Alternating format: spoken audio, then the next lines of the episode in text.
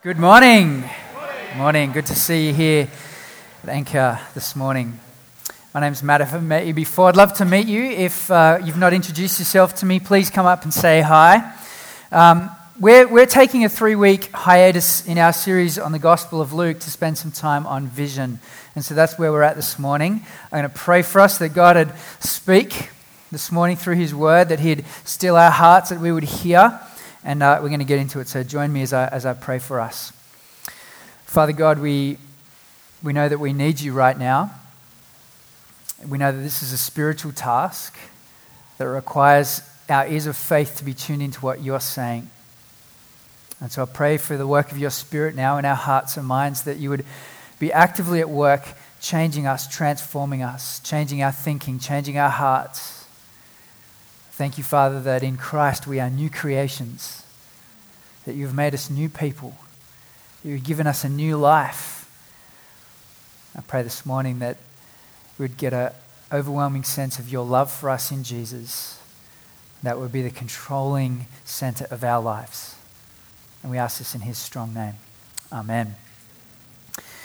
Well, if you were here for the last two weeks, you were going to hear me say the exact same thing again. I'm going to share our vision and our mission. And you might be thinking, well, I mean, do I, do I really need to hear it for a third time? The answer is yes. I mean, maybe there were a few people who have missed the last couple of weeks and so need to be filled in on what our vision and mission is. But to be honest, I'm just going to be beating this drum until I die. Like you're going to drag me off the pulpit and I'm still going to be talking about in community our mission for Jesus. And so I just want to remind you again of what our vision is. And vision is simply what we see or what we hope to see. This is our vision.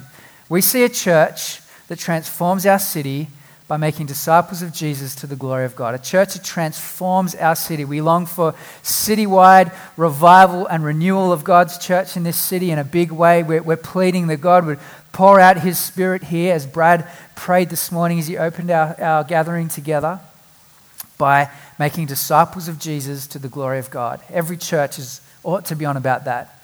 Followers of Jesus for his glory. Now, the way that we do that is our mission, the way that we actually play that out. And, and that is often different in different churches. But the way that we've decided to do this is this our mission is to gather people together into rapidly multiplying gospel communities. That's what we looked at last week when we looked at what it means to be a, a gospel formed community. So we're gathering the people together in rapidly multiplying gospel communities. We looked at the fact that these communities are outward looking. We're going to be multiplying them out, sending the people that we love, sending our best people out to lead and multiply new gospel communities. And the purpose of these gospel formed communities is for mission to equip people to be sent on mission to their city to make disciples of Jesus by proclaiming the gospel. It's what we're on about. And so to summarize all of that, we use three words in community, on mission for Jesus. Now, for those of you who need a diagram, here it is. Two weeks ago, I talked about the fact that we've got a gospel foundation for everything we do at Anchor. This church is formed by the gospel and for the gospel, motivated by the gospel, everything that we do. Uh, and, and last week, we looked at that first pillar of community, that community, gospel formed community. This week we're looking at mission. We're going to be camped out on the topic of mission, and the point of it all is the glory of Jesus, that his name would be famous in our cities. That's our, that's our vision. That's what we're on about here at Anchor, and I hope um, that that's not new for you. Um, but I recognize that for some of you who have joined us recently, that might be new. And so we're excited that you would get excited about what God is doing in our church and in our midst here. But let me just offer a quick qualification. For those of you who are here this morning and wouldn't call yourself a follower of Jesus, wouldn't call yourself a Christian, what we're doing this morning is we're actually, it's like we're just letting you in on the company's strategy book, right? We're just, just being really honest. This is what we're trying to do. We're trying to help people get to know Jesus. We want to introduce people to the hope that Jesus offers, all right? So just put that out there. We're just being really upfront and honest. That's what we're on about as a church. As we look at um, the church scene. And as we go back and look at church in history, the way that church has previously conducted itself and done mission is this a, a church would build a building, a church building in every suburb. And there would be a building that would be built, and then the denomination would employ a, a, minister who would go and preach the gospel in the church. And the church was often the center of community, the center of life, and everyone went to church. And, and so there was this expectation that you build it and they will come. The minister preaches the gospel, people come. But that model is a model that works under Christendom. It works in a culture that is generally Christian. But you fast forward, say, 150 years, and we don't find ourselves in Christendom anymore. We don't find ourselves in a, in a culture that is vastly Christian. And so strategy needs to change. The new way of doing church is actually very similar to the old way. The old way was build it and they will come. Now we just build it awesome and they will come, right? That's what we do. We just make this Sunday gathering so incredibly amazing that people are compelled and attracted to come to our Sunday gathering. No longer do we, you know, put up with average preaching, 20, you know, uh, four hour sermons. You know, we're, we're, so we need to make our gatherings attractional so that people would be attracted to what we're doing.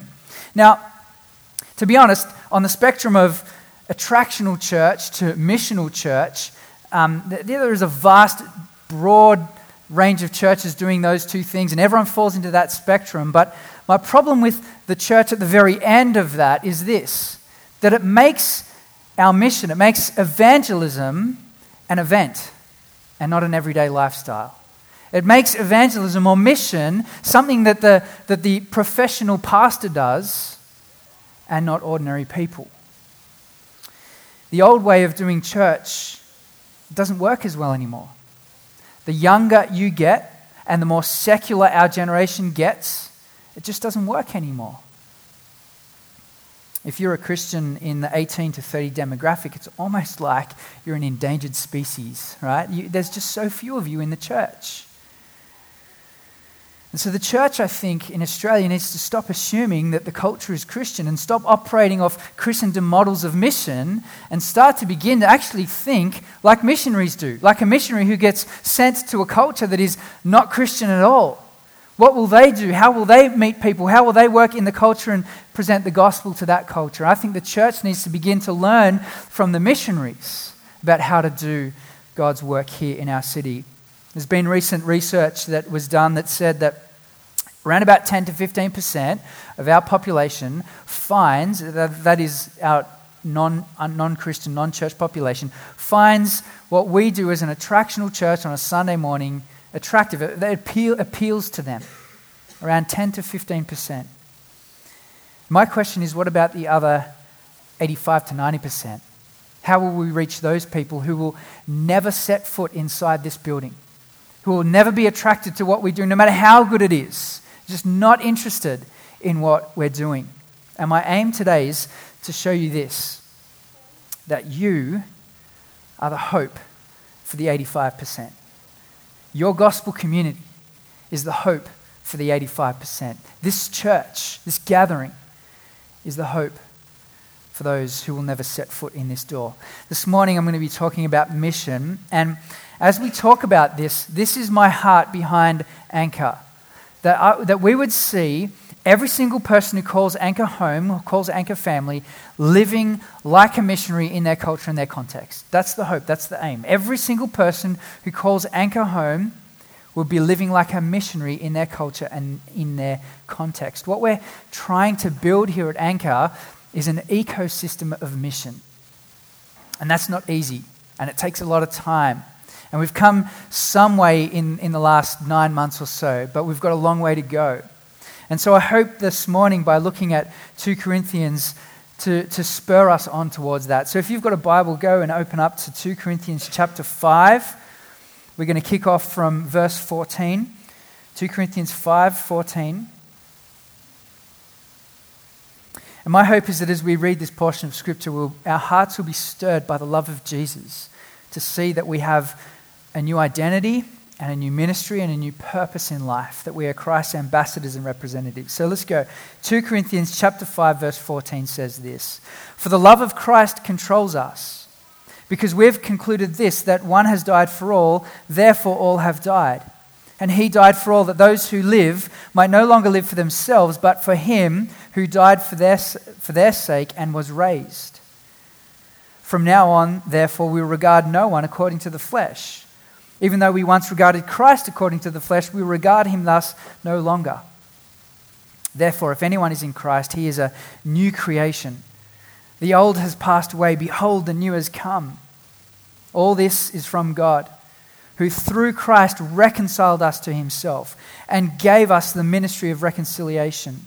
That is, in Christ, God was reconciling the world to himself, not counting their trespasses against them, and entrusting to us the message of reconciliation. Therefore, we are ambassadors for Christ, God making his appeal through us. We implore you on behalf of Christ, be reconciled to God. The opening words of that section there for the love of Christ controls us. Such incredibly profound words. The love of Christ controls us or compels us. That, that word control or compel is the same word that's used in Luke chapter 8 in the story of the bleeding woman who comes to Jesus. You know, the, the crowd is surrounding Jesus and, and she's trying to get to him and she reaches out and she touches the hem of his garment and power comes out of him heals her. And, and Jesus stops and he turns around and says, Who touched me? And the disciples look at him and say, Teacher, people are crowding around you, they're pressing in on you. And that's the same word that Paul uses here of the love of God. It is crowding around him and pressing him in. It has gripped him. I remember in the summer of, I think it was 1995, I went to my first Big Day Out concert to see Rage Against the Machine, one of my favorite bands of all time. If you grew up in the 90s, you're like, yeah. You know, the song Killing in the Name of was the soundtrack to my angsty teenage years. Um, if you know the words to the song, you'll get what that means. But I was at this concert, Big Day Out, and there's, there's literally uh, probably 20,000 people watching Rage Against the Machine. Year 10, I'm this weedy little kid, um, and you're thinking, not much has changed, but year 10, I'm in, this, I'm in this massive mosh pit, and it got to the point where the mosh was so tightly packed that my feet weren't touching the ground. I just kind of popped up a bit, and I'm almost standing on the shins of the people around me. And it was so violent, like it was just like moving from side to side, forward, back, as people were pushing around and jostling. And, and I was just kind of stuck, just going with the flow of the crowd. And that's exactly what Paul says the love of Christ has done to him. It crowds him. Is that, is that a bad illustration? It's not, because that, that's, that's what it means. It means that the love of God has, has crowded us and presses us in, that it leaves us no alternative radically changes us.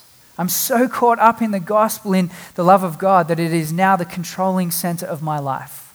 It pushes me left, it pushes me right. I wonder if you've experienced the love of God like that. So overwhelmingly real that everything changes. That's what Paul says. The love of God changes absolutely everything for him.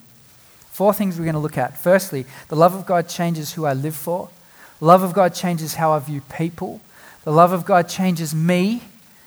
And finally, the love of God changes my purpose. I'm going to rush through the first three and we're going to spend our time on the fourth. And the reason I'm rushing through the first three is the first three have to do with our gospel identity, and we've spent a lot of time there over the last two weeks. And what I want to get to is that gospel formed mission and purpose in life. So let's, let's have a look. Firstly, Jesus changes who I live for. Verse 14, let's go back. For the love of Christ controls us, because we've concluded this that one has died for all, therefore all have died. And he died for all, that those who live might no longer live for themselves, but for him who for their sake died and was raised. Who is the one that has died? It is Jesus. He has died on the cross. Who are the all that have died? It is Christians who have placed their faith and trust in Jesus. And the Bible says that the old self is gone. We have died. The old me is dead. I've put that off. It has been buried with Christ. And then the new life, the new me, is raised with Christ. My life is now hidden in Him, Colossians 3 3. With the result that those who Jesus has died for, risen for, now live for Him. I love what Paul says in Galatians 2:20. He says this, I've been crucified with Christ, and it's no longer I who live, but Christ who lives in me. Before the love of Jesus invaded our lives, we, we just lived selfishly for ourselves. But afterwards, we now live for Him. Jesus changes everything. He changes who I live for. Secondly, Jesus changes how I view people. Have a look at verse 16. From now on, therefore, we regard no one according to the flesh. Even though once we regarded Christ according to the flesh, we regard him thus no longer. To view someone according to the flesh means to view them without a perspective or lens of spirituality. That is, to, to make an assessment or judgment on them purely on externals, on things like uh, looks and wealth and beauty and influence and power or lack of those things. And Paul says, we once regarded Christ that way. We looked at Jesus, and all we saw was a weak, uneducated, dead cult leader. But then in Acts chapter 9, on the road to Damascus, Jesus reveals himself to Paul and changes everything. The Spirit opens his eyes to see Jesus in a new way, and no longer does he see Jesus just according to the flesh, but he sees Jesus as King and Lord and Savior. Jesus changes the way we view people. It means that we need to view people, view our city through the lens of the gospel. See, what, is, what does God see when He looks at this city? He sees glorious ruins. That is, people who are made in His image and likeness to bear His glory, reflect His glory, but yet people who are ruins at the same time, broken, bent, and twisted by sin. And so, as we look at the people of this city, we need to see image bearers in desperate need of grace and mercy, in desperate need of the gospel, the love of Christ. No longer viewing people according to the flesh, but according to the gospel. Jesus changes how I view people. Jesus also changes me. Have a look at verse 17. Therefore, if anyone is in Christ, he is a new creation. The old has passed away. Behold, the new has come. You know, when you become a Christian, it's not about simply just changing a bunch of external behaviors. It's not, it's not about a, a new moral system. It's not even just about a new set of beliefs. It's actually about a completely new person. It's what it means to become a Christian. The old me is gone, the new me is here in Christ. Once I was dead in my sins, now I've been made alive in Jesus. Jesus uses similar language in John chapter 3 when he's talking to Nicodemus. He says, You know what? You must be born again, dead. You must be spiritually made alive, made new. This, the, the scripture uses a bunch of images to talk about this transition that has happened from dead to alive, from blind to seeing, from a heart of stone to a heart of flesh. Jesus has made us completely new people, not just better people new people. That's the gospel. Jesus changes me completely from the inside out. So Jesus changes who I live for, no longer living for myself, but living for Him. Jesus changes how I view people, no longer according to the flesh, but according to the gospel. And Jesus changes me from the old self to the new, a new creation. But finally, and, where I want to focus on, is Jesus changes my purpose, my mission. This is what it says in verse 18. All of this is from God, who through Christ reconciled us to himself and gave us the ministry of reconciliation. That is, in Christ, God was reconciling the world to himself, not counting their trespasses against them, and entrusting to us the message of reconciliation. Therefore, we are ambassadors for Christ, God making his appeal through us. We implore you on behalf of Christ, be reconciled to God. You notice how Paul attaches his gospel identity to his gospel mission there. I've been reconciled. God has reconciled me to himself in Christ, and he has given me a ministry of reconciliation. But you notice there that the ministry of reconciliation is God's ministry first. You see that there? All of this is from God. This is God's work, it is His initiative.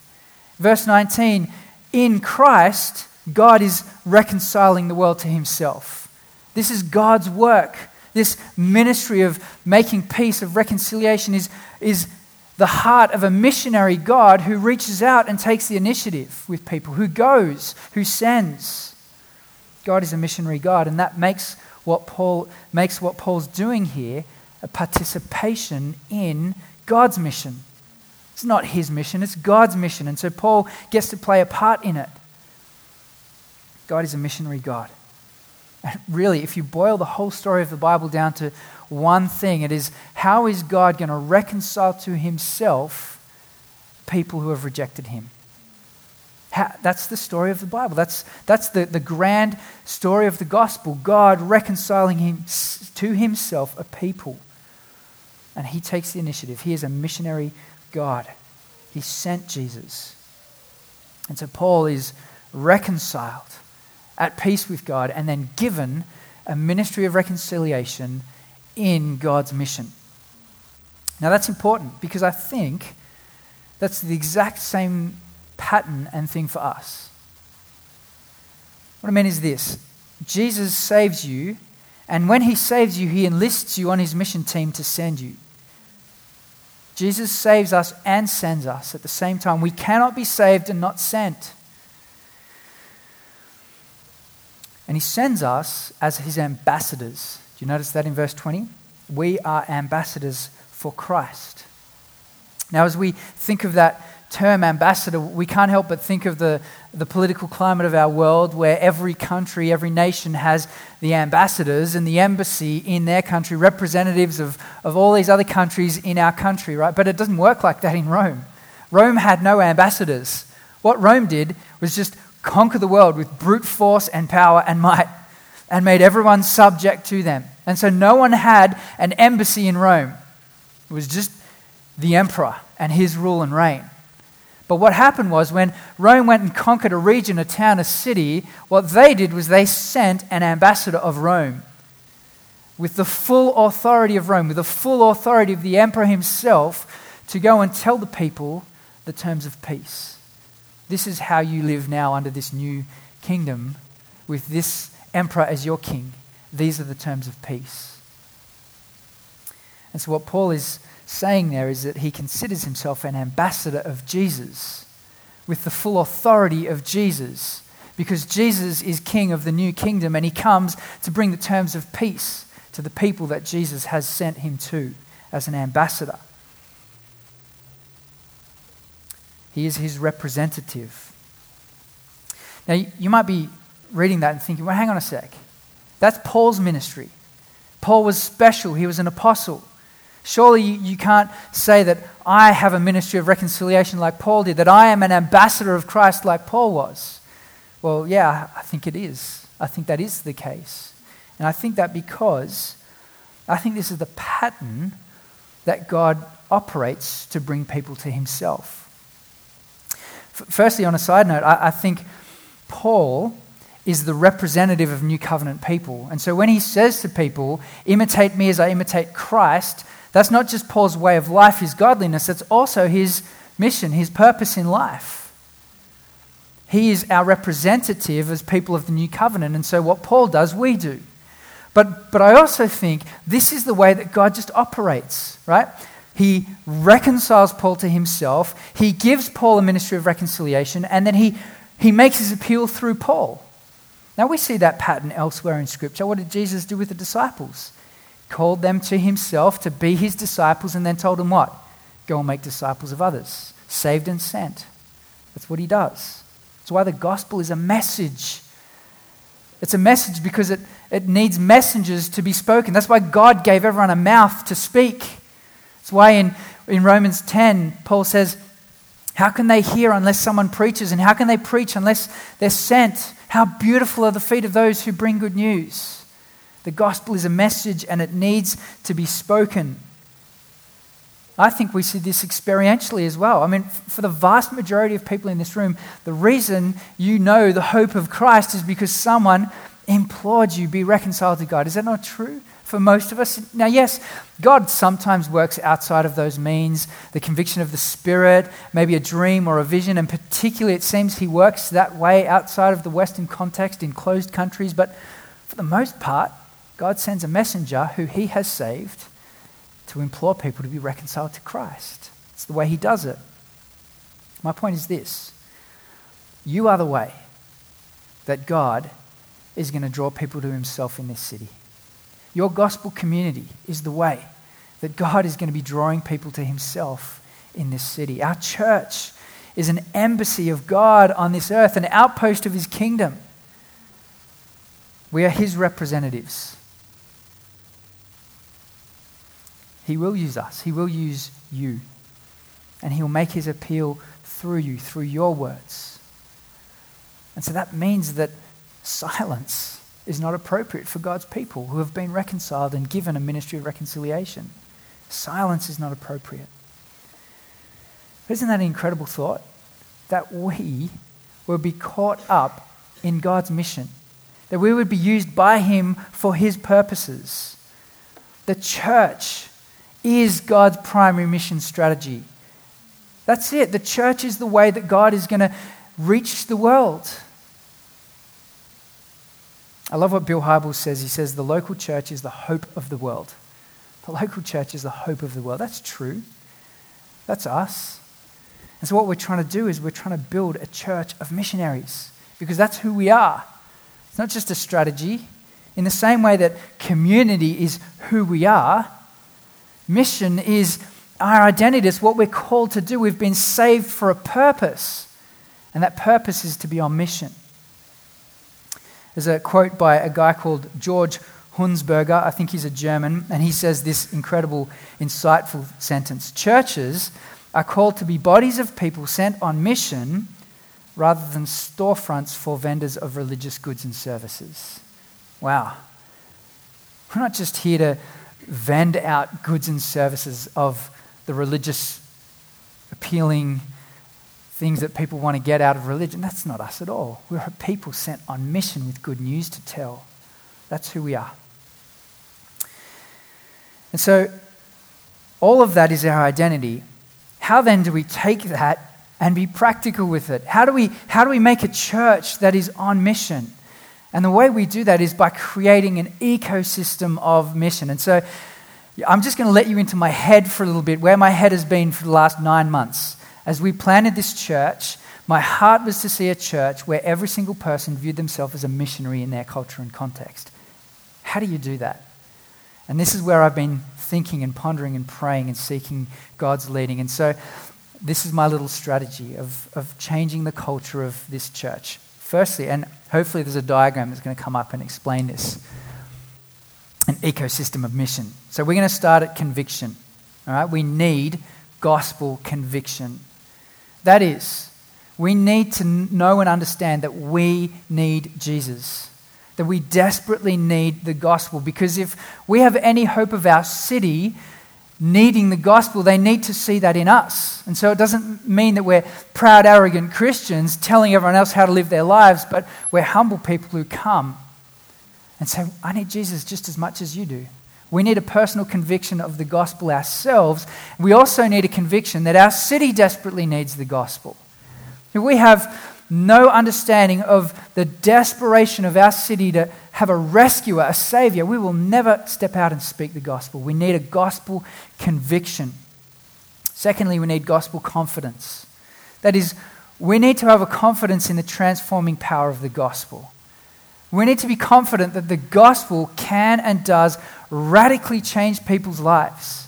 Because here's the deal if, if we believe that the words that we speak will simply just meet deaf ears and make no difference at all, you will never speak the gospel.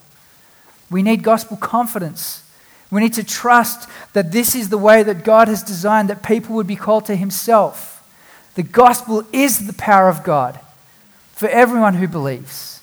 We need to have confidence in the transforming power of the gospel. Thirdly, we need gospel competence. That is, we need to know what the gospel is. And, and some of you who are familiar with the Soma language will know we, that's called gospel fluency. You need to be fluent in the gospel. In the same way that you might be fluent in another language, we need to breathe and speak the gospel all the time. We need to be competent about what this message is to be able to explain it when someone asks us. Fourth, we need gospel connections. That is, the first three will make no difference if all we ever do is hang out in a holy Christian huddle and have no friends outside of the church. We need gospel connections, someone to share the story of God with. Fifthly, we need gospel communication. We actually need to speak the message. Isn't that the hardest bit? It's easy to stand out the front, serve waffles to people that walk by. It's not as easy to speak the gospel to them. It takes boldness and courage to do that. It takes the empowerment of the Spirit. We need gospel communication. We actually need to speak it.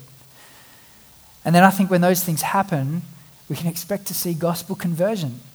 That people would come to know Jesus, that people would see in the gospel a God who has so set his affection upon them in Christ that they would be wooed to the cross and worship Jesus. We would see gospel conversion. And gospel conversion means that we're now plugged into gospel community and the cycle continues.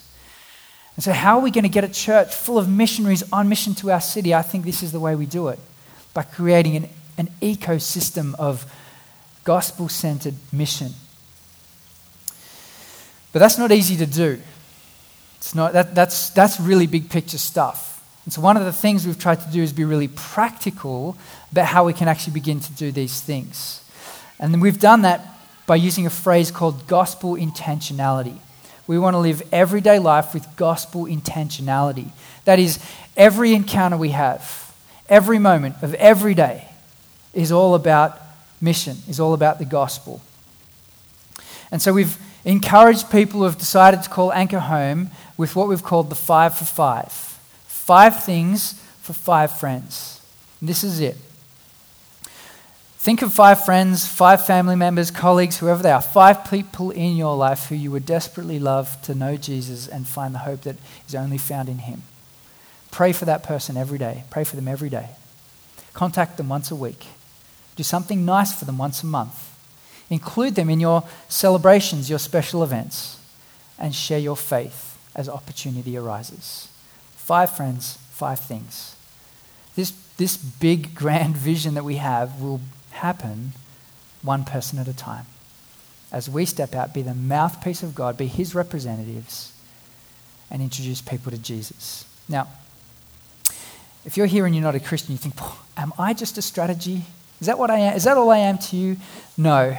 Please don't misunderstand what we're trying to say here. You're not a strategy.